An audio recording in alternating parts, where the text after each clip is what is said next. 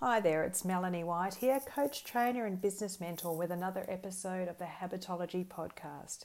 And this is episode number 20, and it's called Going Slow. You might be wondering what this is all about. Why would we want to go slow?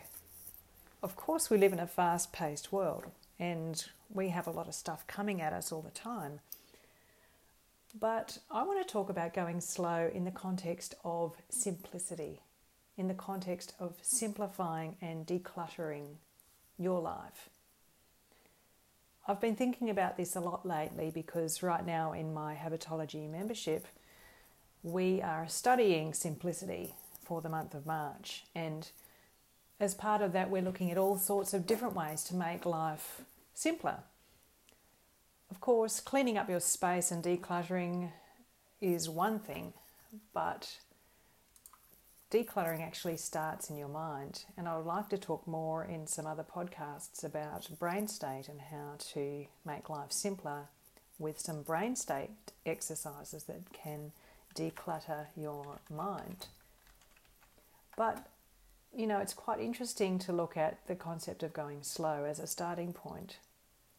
Something I've noticed over the past several months is that we have shifted away from, in a sense, away from the whole context concept of mindfulness and um, mindful meditation. It's been a real thing, but the latest trend sweeping the world is this Marie Kondo style decluttering and simplifying and tidying up. And it's really interesting to note that going slow and, and deep in, as part of mindfulness actually leads to this simplicity. That's what I see as this trend. And so let's talk about going slow and what it means.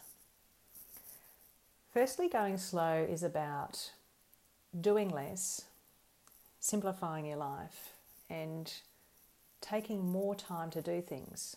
Now, it seems counterintuitive. It seems that if you were to take more time to do things and if you were to go slow, then you would get less done, right? That's what our brains want to tell us. But going slow actually has a number of benefits.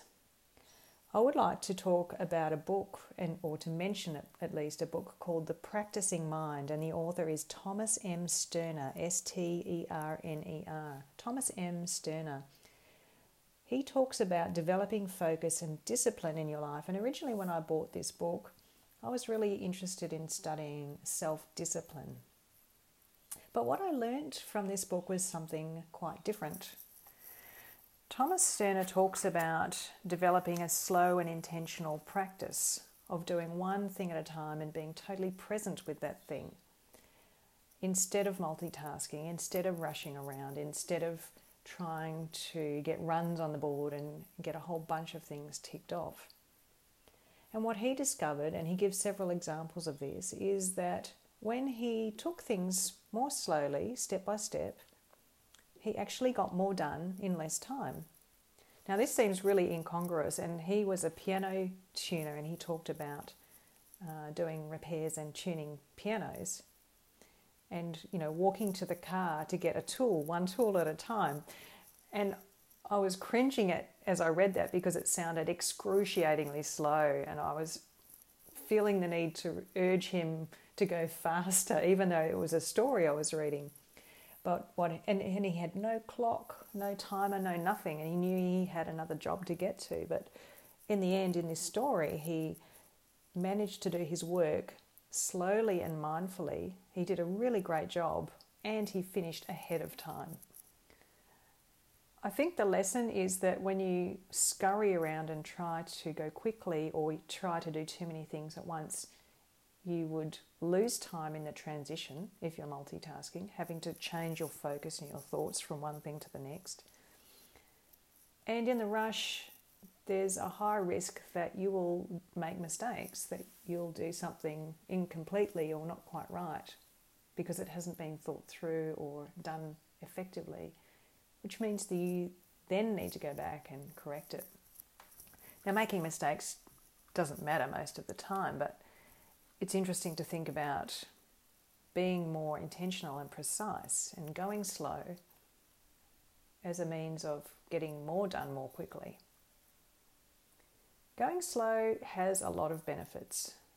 It reduces the sense of overwhelm. And when you're overwhelmed, you're unable to do anything really. So it makes sense that going slow can help you to achieve more. Going slow reduces stress and gives you more energy.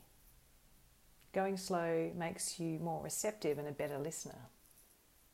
Going slow anchors you, makes you more intuitive and connected with your own thoughts, your own needs, and with the people around you. So you have better relationships and connections with yourself and others. Being slow and mindful means that you're able to see what's truly going on and to gain insights and learnings that you might have otherwise missed. It makes you more likely to eat healthily and to look after yourself. Going slow means you make less mistakes, as I said earlier. It means you stay well and are less likely to become sick due to stress or poor eating or any other thing. And because going slow reduces your stress, it puts you into a more creative, inventive brain state. It means that you're able to feel happier, more capable of handling things. It means that you're able to plan more effectively. And planning is a really important skill in terms of getting work done, saving money, losing weight, or any of those really important things. Going slow means achieving more faster and getting better results. Going slow means embracing the now and creating lasting memories from what's going on in your life. It means treasuring and savouring the moments with the people that you love. Going slow means that you're conscious and present, so you're less likely to feel guilty or that you've missed out. Going slow is a really important thing in our lives. And I would invite you to find opportunities in the coming week to just really slow things down, whether that be your thinking, your expectations of yourself for the day, whether it be to single task instead of multitask, whether it be to take brain breaks, whether it be to slow down your speech or to work more carefully and mindfully rather than rushing. Maybe going slow means that you take your time and enjoy the cooking. Maybe it means you take your time and enjoy the cleaning. I invite you to find opportunities to go slow in the next seven days and to see how much you get done, how happy you feel, and how fulfilled and satisfied you are over the end of by the end of those seven days. Give it a go, and I would love to have some feedback on how that works for you.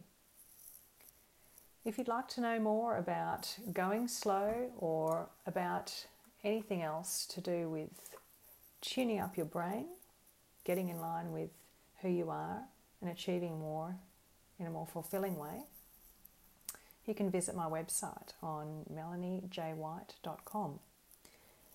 You can get in touch with me or read my blog or leave a comment. Anyway, over to you. It's time to go slow and enjoy life a little more. Thanks for listening and bye for now.